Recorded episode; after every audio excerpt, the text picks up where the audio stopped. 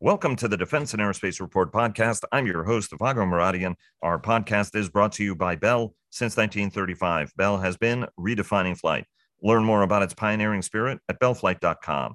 Joining us today are Michael Kofman, who heads the Russia team at the Center for Naval Analyses. He's also a fellow at the Center for a New American Security, and Byron Callan of the independent Washington research firm Capital Alpha Partners. They're joining us today to discuss Russia and what to look forward to in the week ahead, uh, a segment that Byron does for us every single week.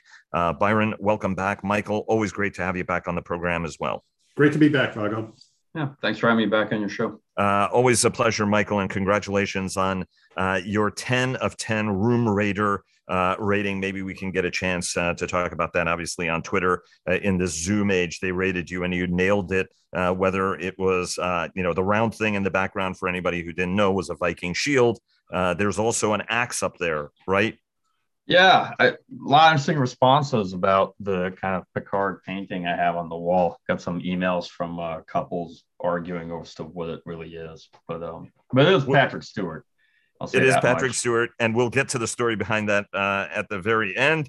Um, before we get started, Leonardo DRS sponsors our global coverage. Northrop Grumman sponsors our weekly cyber report and our cyber coverage overall. And General Atomics Aeronautical Systems sponsors our coverage of strategy, our coverage of the recent Surface Navy Association's annual symposium was sponsored by Huntington Ingalls Industries. Check out our coverage and our Cavas Ships podcast, hosted by our contributing editor, Chris Cavas, and our producer, Chris Cervello, who took their weekly podcast daily. Uh, check it out and also check out the downlink with our contributing editor, Laura Winter, who takes a thoughtful weekly look at all things space. And I apologize if you hear noise in the background. There is a wood chipper that's going on. And unfortunately, I can't stop the wood chipper and I can't move this interview. So, guys, thanks very much again for joining us. Michael, uh, this is the Super Bowl. If you're uh, a Russia analyst, obviously there's a lot going on. Uh, taking a page uh, from his Soviet predecessor, Sergei Lavrov has staked out a sort of an absurd position from which to make maximal, maximalist uh, demands uh, so far. And, and Washington and Europe are negotiating a bit on, on Russia, Russia's terms as Moscow increases its troop presence all around uh, and inside Ukraine. State Department yesterday issued a warning ordering families of U.S. diplomatic personnel as well as Americans in the country to leave. Uh, Byron puts the risk of invasion at 70% now. He's been tracking this consistently. Where are we and where are we going? I think that we're very likely heading to a renewed war between Russia and Ukraine. I mean, I've been pessimistic about this all along, going back to pretty early November.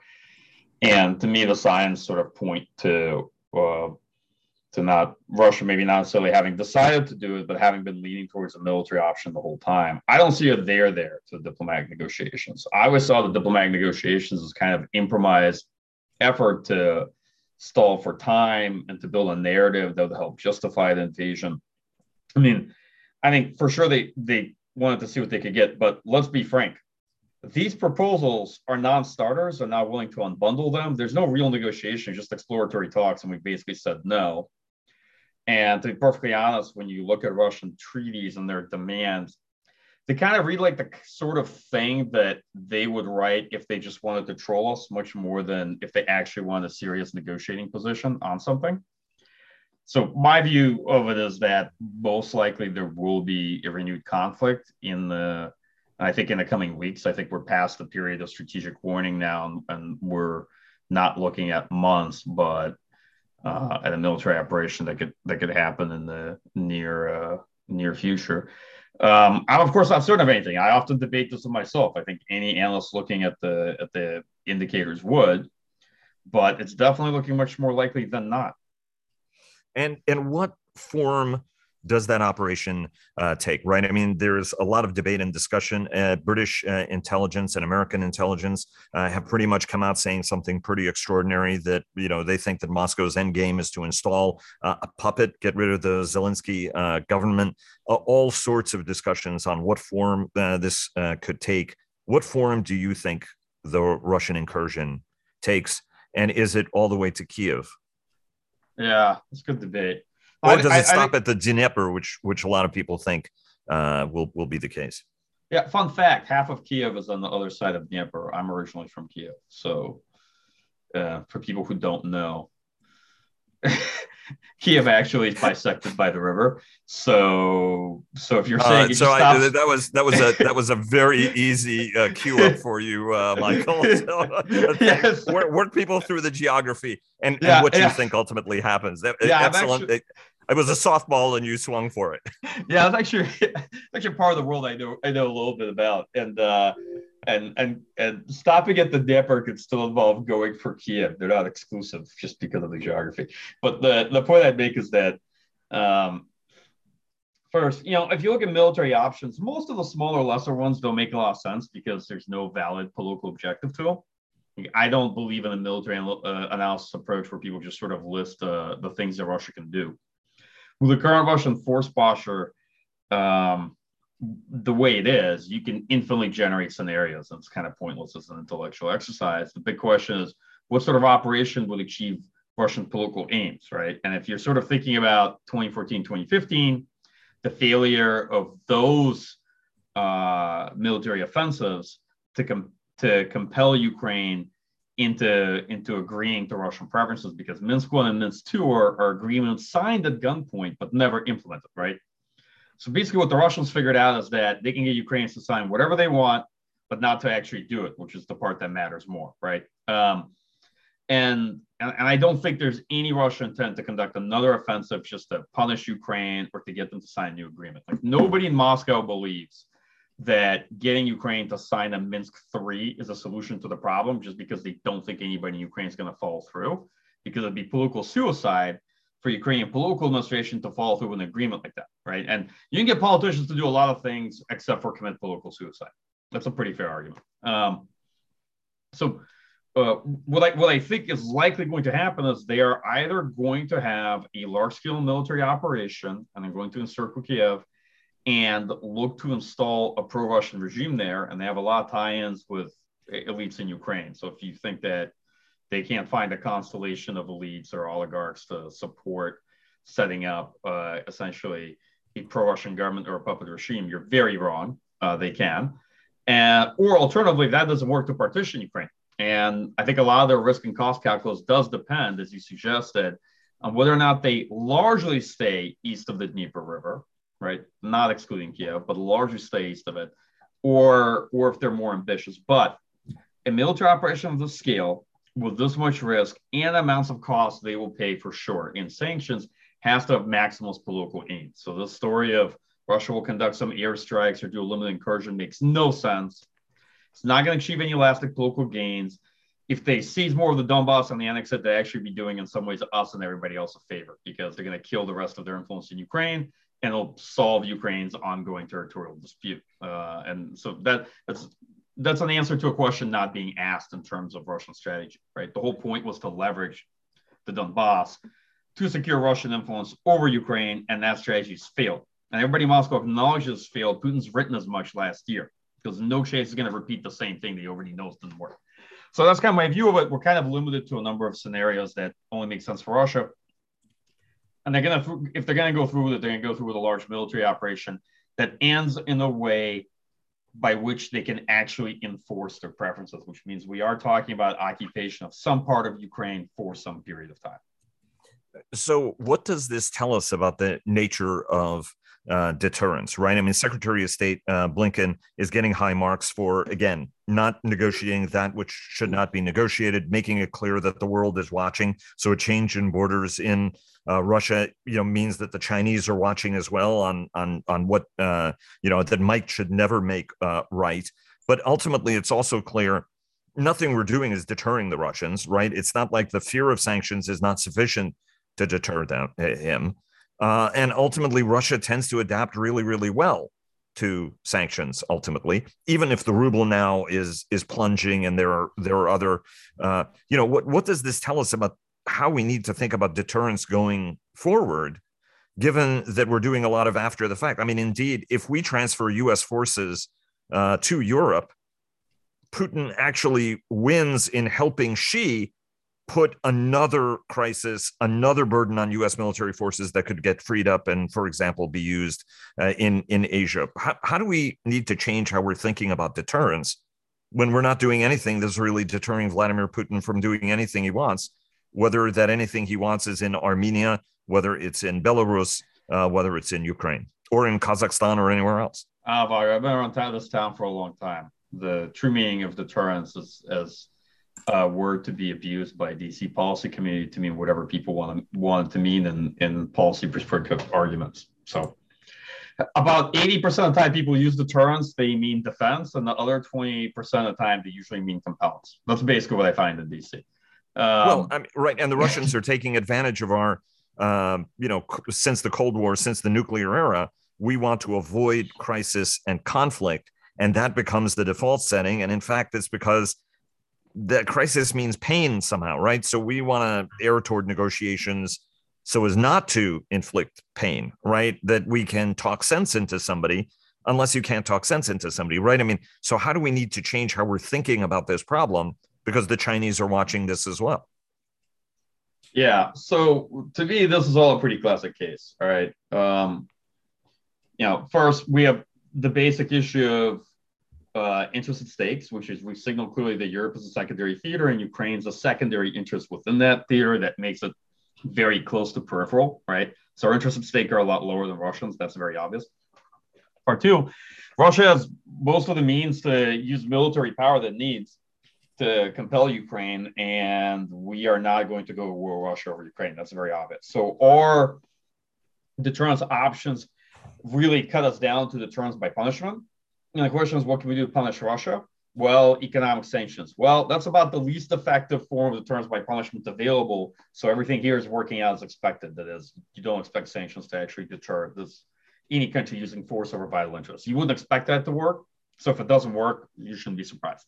Uh, but Michael, the outcome's not yet determined, right? I don't know why people yelling deterrence has failed. Why don't we wait to see what happens? But uh, in general, yeah, I think the U.S. has made the best case it can.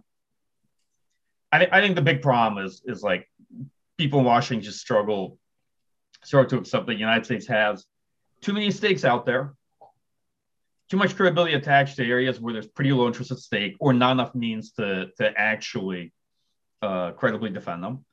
And strategy is about prioritization, right? It is strategy is not you, you can't do everything at the same time. So we're kind of seeing this play out, and um, I mean, I'm, in some ways, I think it's unfortunate, but I, I think the United States is, is, is, is also realizing and feeling the li- the limits of our power and what we can do, and our focus is naturally on U.S. allies. But you know, for all limitations, I, I actually expect this could be a pretty serious strategic misstep for Russia. You know, that history is uncertain, it's highly contingent, but I don't. I I always think of it this way, Vago great powers are their own worst enemies typically. You know, you kind of think in history that great powers get destroyed in great power wars, but that's not really true. It's the strategic mistakes they they make in the run up to that, uh, and, and, those are more uh, finishing events. As to say, it's great powers usually undo themselves, and uh, I think we have to be careful looking at our own strategy. This is where I think you thoughtfully bring in China you know the the obvious lesson from this looking forward is when people say well the united states will will then make these huge force posture shifts in europe and this that and other. Yeah we'll make some. We're a one theater military and our strategic focus is china. So europeans sitting back thinking that the united states is going to suddenly reorient itself back to europe if there's a war between russia and ukraine are going to have a sober awakening. Um, we're actually pretty very much looking forward to see their increase in defense spending and what they're going to do but the United States can't. The United States is increasingly facing its material constraints, I think, and and uh, it's going to be a real challenge for U.S. strategy if we're trying to fix the the eroding military balance vis-a-vis China and Asia Pacific. Europe is very much unstable as well, and and we're going to find ourselves pressured to to bring back forces there. We can bring some on the cheap, obviously, like like army and the like, but but in general, we are facing real constraints to U.S. power. Uh, Byron, I want to bring you in the conversation because as we were preparing for this, you know, another thoughtful uh, look ahead uh, note. Uh, you've been following uh, Michael's uh, work closely, and we've discussed that on the program over the last couple of months vis-a-vis Ukraine. Your your focus also is on the ruble and where the ruble is going. What what do you think is interesting about where we are, where we're going, and what it tells the rest of the world? Because I think Michael makes a good point, right? The Russians are going to do whatever the Russians are going to do, even though we don't want to be cause casus belli. uh, right? We don't want to impose sanctions as Zelensky called for in advance of uh, anything happening because we don't want to be blamed for precipitating it, right? That's the typical um, U.S. adult in the room uh, prudence. Uh, on the other hand, it also suggests that we're not changing their vector at all. What's what's your sense, especially the financial dimension of this, and what does that mean? And Michael, want to get your sense on on you know, eh, uh, look, I, I I think we pride ourselves sometimes in looking at the strategic missteps of of great powers and think of them as wow, you know, Pearl Harbor, what a brilliant stroke, as opposed to my God, that was so stupid. Oh, and by the way, you also did it stupidly. You didn't destroy the tank farms. You didn't take out the carriers. You didn't take out the submarines. So all of a sudden, you know, we sort of knew how that was going to end eventually. How, what's your sense on on on where we are and what this could mean, uh, not just for Russia financially, but for financial markets more broadly?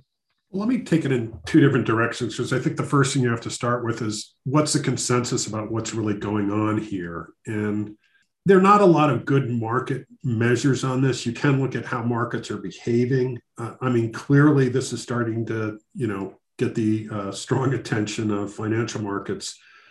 Some indices, just to throw out the five-day changes, uh, the the MOEX, which is the kind of the Russian stock market index, it's equivalent to the S and P 500 or the Dow Jones um, Industrial Average. That's down nine percent in the last five days. Um, Russian uh, the credit default swaps on Russian sovereign debt have just been blowing out. Um, you know, November 10th, which is kind of one date that I benchmark against this, because that's really when you start to see the intelligence warnings made public that um, there was an unusual Russian military buildup taking place uh, near Ukraine. Um, those credit default swaps are up 202%. Um, they're up 27% uh, over the past five days. So, you know, there are concerns about will Russia be able to pay uh, on its sovereign debt? Will, will parts of that be sanctioned, for example? Um, the other interesting indicator to me is how defense stocks are performing in the market. And you're seeing both outperformance in Europe. Uh, companies like Leonardo, BAE Systems, Rheinmetall uh, are, are outperforming the broad market indices in, in, uh, in Europe. Uh, they're actually up year to date when you've now got probably seven to eight percent declines in things like the S&P 500, the S&P 350 for Europe, and in the U.S. market, you're seeing uh, Lockheed Martin, L3 Harris, uh, some of the, the U.S. defense pure plays also outperforming the market. So, you know, as much as in the U.S., there's kind of this this narrative that oh, the markets are concerned about uh, the Fed and interest rates and inflation you are starting to see this creep more into uh, metrics in which yes, there is concern about about uh, a military conflict taking place, and I would agree with Michael's assertion. You know, kind of February, maybe March at the very latest, but uh, I think something at scale that's probably the most likely time when this will happen. Now, the other question is: Is the market fully discounted this? And I would say no. Uh, there are a whole range of scenarios and expectations you have to start playing with you know how well what's the scope of a russian operation? How well will their forces uh, perform as well as the ukrainian forces? What are the lessons that countries are going to start militaries and other countries start to learn from a, a conflict in um, at scale in ukraine? And then to michael's point you know are the europeans actually who start to increase their defense spending you know on the same vector path maybe even a, a stronger vector path than we saw since 2014 2015 and I think, you know, there will be re- reverberations in Asia as well, too. Um, you know, how will this bear on Japan's, Taiwan's, uh, the Republic of Korea's defense spending expectations if they think the US really is going to be more constrained and, and spread thinner as a result of what happens? I mean, I just don't think it's realistic to expect that we are going to abandon Europe and think, uh, you know, j- just focus entirely on Indo-Pacific. We're going to be spread thinner, and and I think other countries are going to react to that. I uh, want to uh, commend uh, again Kaja Kallas, uh, the uh, Estonian Prime Minister, talking about. Uh, I, I, I, suggest going to the err.ee website and checking out her piece because I think it's fascinating. And she talks about Andrei Gromyko's three rules, and you know, let's bear that in mind as we go through this period. Um, but also calls for doing more, right? Investing more in security from an Estonian perspective, but it's not particularly clear whether whether that's going to happen elsewhere uh, in Europe. Michael, what are the um, financial implications on Russia? Right? I mean, uh, uh Byron discussed the ruble uh, and Russian sovereign debt tanking. Um, is that something that will be motivating Putin? Uh, and Putin also has a tendency of having all manner of hedging strategies uh, ultimately there are clear economic costs already for Russia for dragging us out. And given the number of weapons we've sent to Ukraine, there are obvious policy costs as well. So people think that Putin's just sort of bluffing and he's trying to see what he can get. He's clearly past the period of diminishing returns in uh, this game of course of bargaining, and the costs are mounting. So what is he waiting for? The most logical answer is he actually does intend to conduct a large military invasion, and he's priced these costs in. Because if he doesn't, then he's a fool, and he should have taken the offer that was on the table from the United States in the last two weeks, right? Because you already see the Russian central bank having to step in. Um, but let's talk about the big picture.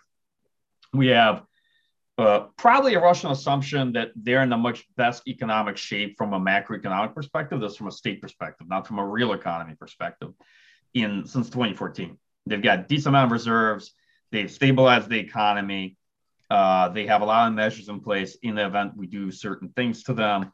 Uh, in terms of public real incomes, that picture all looks bad, but that's not what the regime cares about, right? And, and historically hasn't cared that much about it.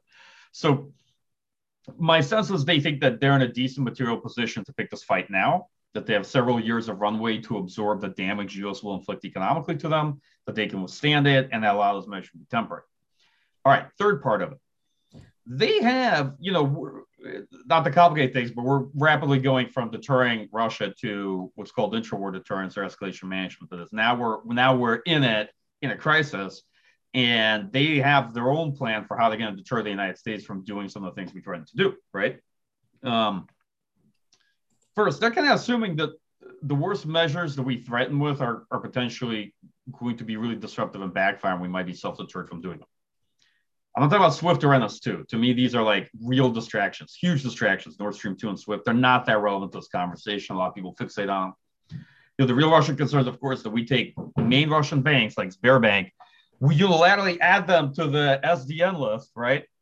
We sanction them, and this is going to have major effects on the Russian economy. It could make the Russian economy potentially a, a basket case. It'd be hard for them to recover. It's not Iran level sanctions, but nonetheless very significant. So what are they thinking? Because you can't really price something like that in very well.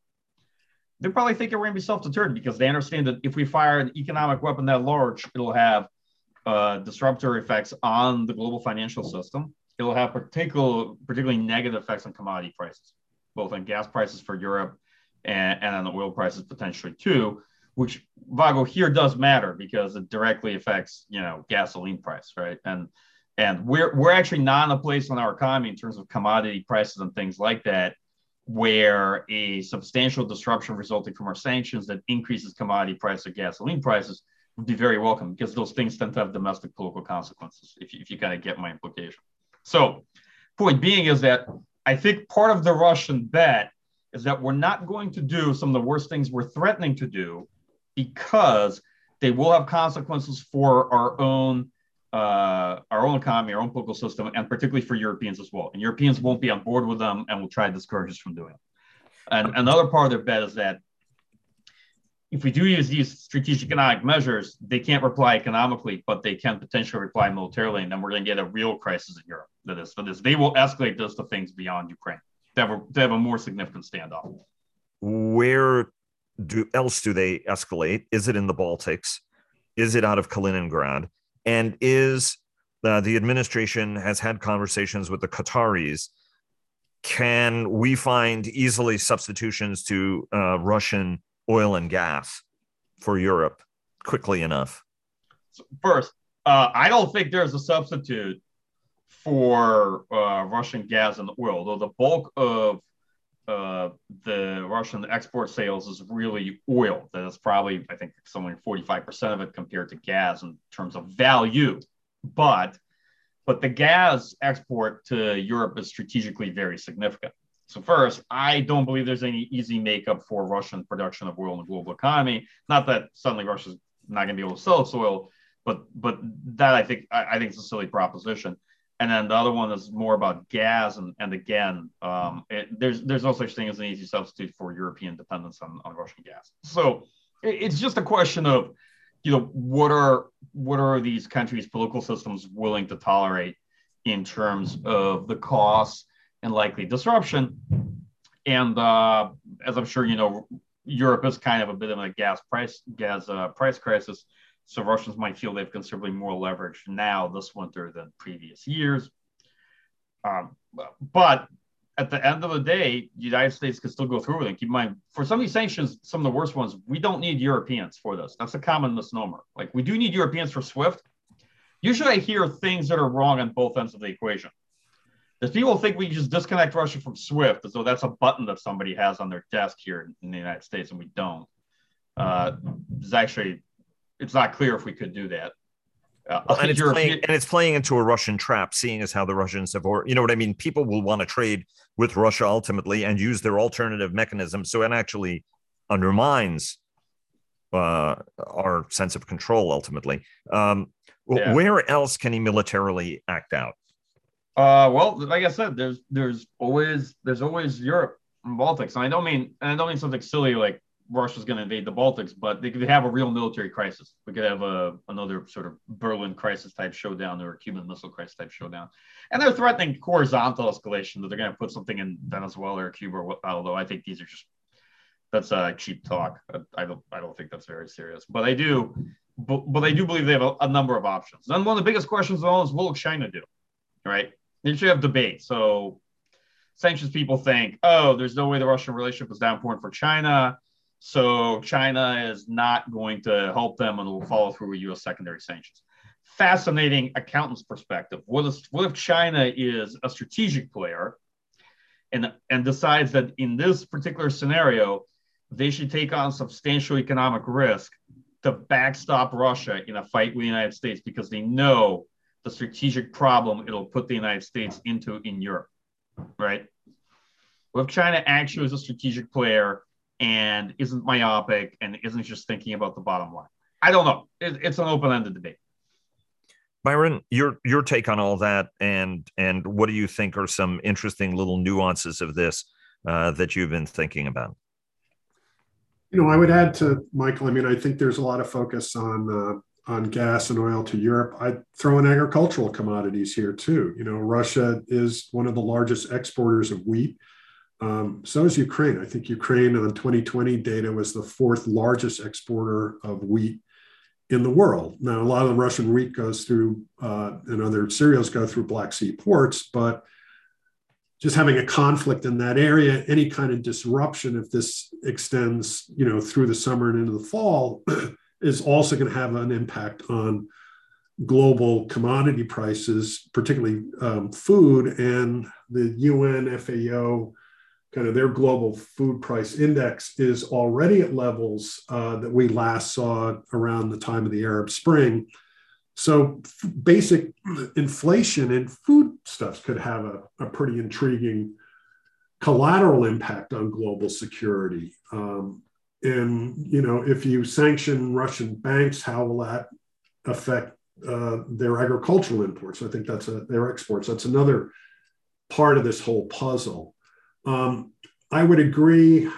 I mean, I don't. I, the Swift question is one I also kind of grapple with because I understand you you do need that is something the U.S. cannot do unilaterally. You are going to need a, a consensus with the other members of Swift to effectively boot Russia out. And I I also agree with Nord Stream two. I think it, it's it's got a symbolism in the United States, and I just don't think it's that important as a, a real deterrent factor in this particular crisis or situation. And to the point on China, I think it, it is a very interesting issue. Um, you know, how China sees it's not just tying down US forces. You know, you've seen the, the Royal Navy take their carrier uh, to the to the Far East and into uh, up to Japan. So, you know, to the extent that global Britain is going to try and take, play a greater role in Indo-Pacific, you know, if you start anchoring some of these European uh, militaries in that region,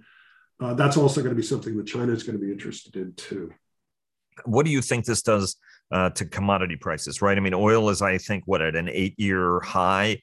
Um, grocery prices are going up. In fact, President Biden's uh, plunging popularity is driven in part because of inflation concerns, right? I mean, the highest we've had in four decades.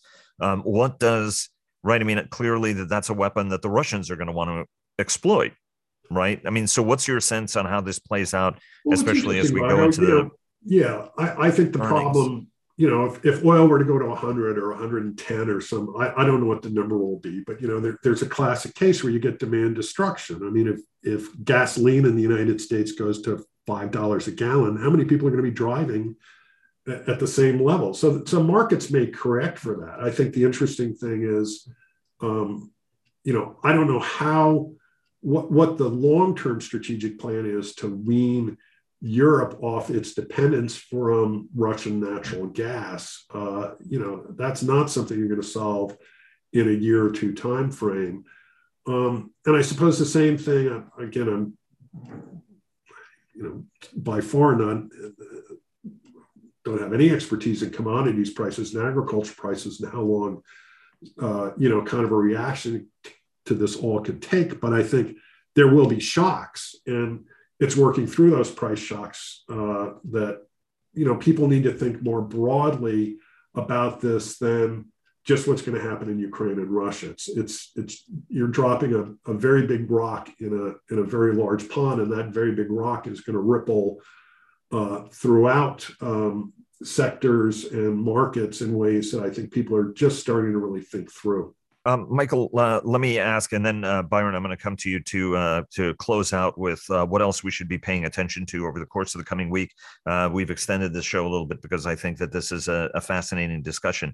Uh, Michael, how do you respond to those who saw President Biden has a tendency of sometimes saying, you know, sort of talking through what's on his mind and maybe being a little bit too candid, right? His repeated statements, or at least two of them on Taiwan uh, are regarded as a way of messaging, right? Um, that we will fight for Taiwan, China. So don't miscalculate on that front. Uh, everybody comes back and says, oh, no, no, that's not what the president meant. And uh, Byron and I are on a group, and one of the thoughtful members uh, of this email group that, um, you know, said, uh, look, uh, it, you know, Biden may have been trying to give Putin an out, that Putin has sort of painted himself into a corner. And so his language about, look, if it's limited, it will not be as bad as if it's something not limited, understanding that the Russians are going to do whatever it is they want to do. Um, did how did you regard the statement by the president? I mean, was it just a flat out gaffe and a mistake, or do you think that it was high level strategic messaging to try to mitigate what to try to turn something very bad into something maybe not as bad? Uh, well, this is just one person's personal opinion because I think it's the former Vago. I think people are reading a little too much into the statement. I don't think it was that carefully crafted. I, I suspect right. the the president just worded it the way he he worded it, and that's the problem with folks trying to derive immense strategic meaning from uh, the language. I also think that there's often a, simplistic impression of uh, the interrelation of credibility across different conflicts where there are very different interests at stake and very different material capabilities or balances uh, that affect uh, the extent to which people can actually enforce their preferences, which is like a, an elaborate way of saying if the United States can't deter Russia from invading Ukraine, even though, you know, pretty limited what we can do there, it doesn't necessarily have direct implications for our contest vis-a-vis China and Taiwan. The stakes are different for us, and our ability to affect that is very different. And our commitments to Taiwan are very different from our commitments to Ukraine. So people have a very simplistic perception of of U.S. credibility, which of course is going to drive any normal person crazy in D.C. because you have nothing but credibility arguments in this town. Uh, they're just not how international politics work. Yes, yes, it's not to say that it doesn't matter, but but I just I just want to tell folks to be wary of of drawing a direct relationship from everything to everything. You know, if the U.S. withdraw from Afghanistan, then this or that will happen in international politics. And, and of course, it won't. Plus, it's a pretty silly US centric theory of international politics and history. We're an important country, but uh, the universe does not revolve around the United States. Other countries make their decisions based on a host of factors and interests. And, and so we shouldn't have a, a US centric monocausal theory of international politics, which you often get. That was uh, that was an excellent uh, place, uh, excellent observation, uh, Michael Byron. What are some of the other things we should be paying attention to and that are on your mind uh, this week as we wrap the program up? Really, obviously, you know what's going on with with markets, and uh, you know as we talk, I think the S&P 500 is now down 3%. So uh, there's a call scheduled this afternoon with Biden and European leaders. So I, I, think this is going to come to a head fairly quickly. It's going to be interesting because a lot of the major U.S. defense contractors report earnings this week. Um, I don't think they're going to have a whole lot to say, although I think about, about how Russia and Ukraine could, could impact their outlook. Um, I do think there's a very interesting question about you know, could you flow some of the things that Romania or Poland or Sweden or Finland have ordered in the past two or three years? I'm thinking of M1 tanks, uh, you know, Patriot air defense systems, uh, F-35s. Uh, to those to those countries faster. You know, can these countries, can these companies, um, do they have the capacity to to, um, to pull that type of kit forward and get it to those allies faster. They, they don't, you'd also have to worry about, you know, how quickly can those states ingest that equipment? Can you can you accelerate the training of the the individuals and the units um, that would operate that equipment? So I think that's going to be a really interesting question to ask some of these managements this week. Although I don't think they're going to have really good hard answers on it, but um, I think this is one of these weeks where you know people are nitpicking about book to bill and operating margin and cash flow.